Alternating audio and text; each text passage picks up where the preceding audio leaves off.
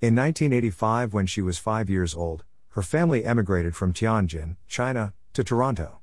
By the time she was seven, she'd gained a shared understanding of poker from seeing films and TV and would establish poker video games between my packed animals and me.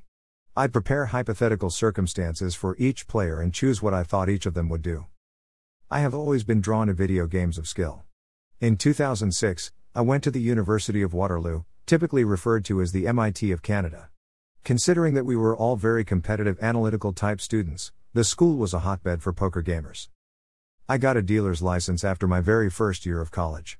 I operated at the Canadian National Exhibit Charity Casino for two summer seasons, first as a dealership and then as a flooring supervisor.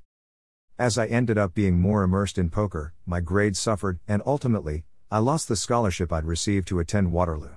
Instead of giving up poker, I started playing more, hosting games at my apartment or condo to cover my tuition so my parents would not discover. In 2010, with the support of my friends, I began taking a trip to attempt my hand at playing in competitions. My first major competition was the $10,000 World Poker Tour Fallsview event in Niagara Falls. I won my way in by winning a couple of events at the $500 level. I didn't yet know about the idea of offering actions, finding financiers to back me, so I put the majority of my net worth on the table. I was outclassed, however, got to satisfy many poker legends and got hooked on the poker lifestyle.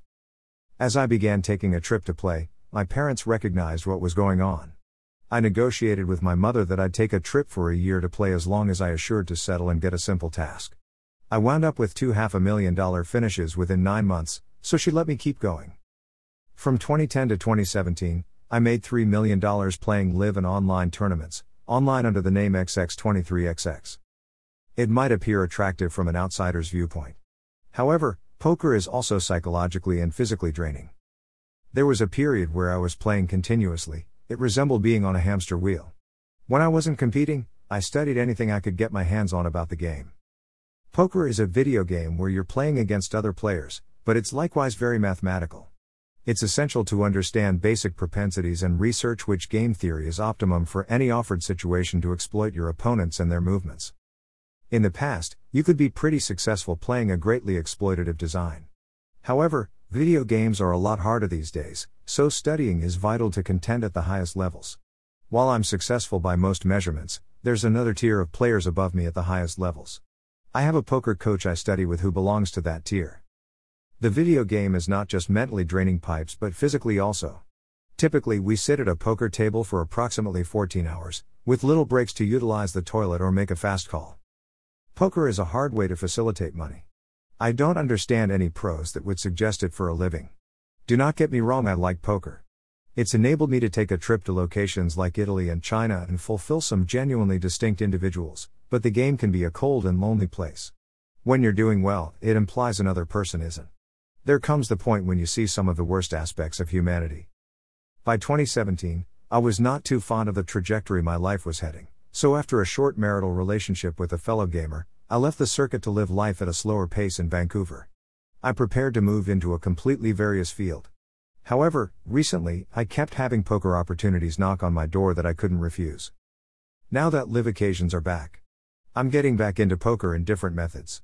I'm doing live poker tournaments commentating in English and Mandarin because there's a more comprehensive international audience nowadays. During COVID, I likewise became a board member and trainer with Poker Power, an organization whose mission is to empower females from all points of life by teaching them to play poker.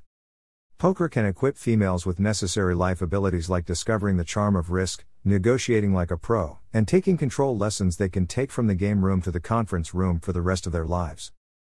Dash. Share on Facebook. Share on Twitter. Share on Pinterest. Share on LinkedIn. Share via email. Share on Tumblr. Share on Google. Share on Reddit. Dash. Dash. Dash.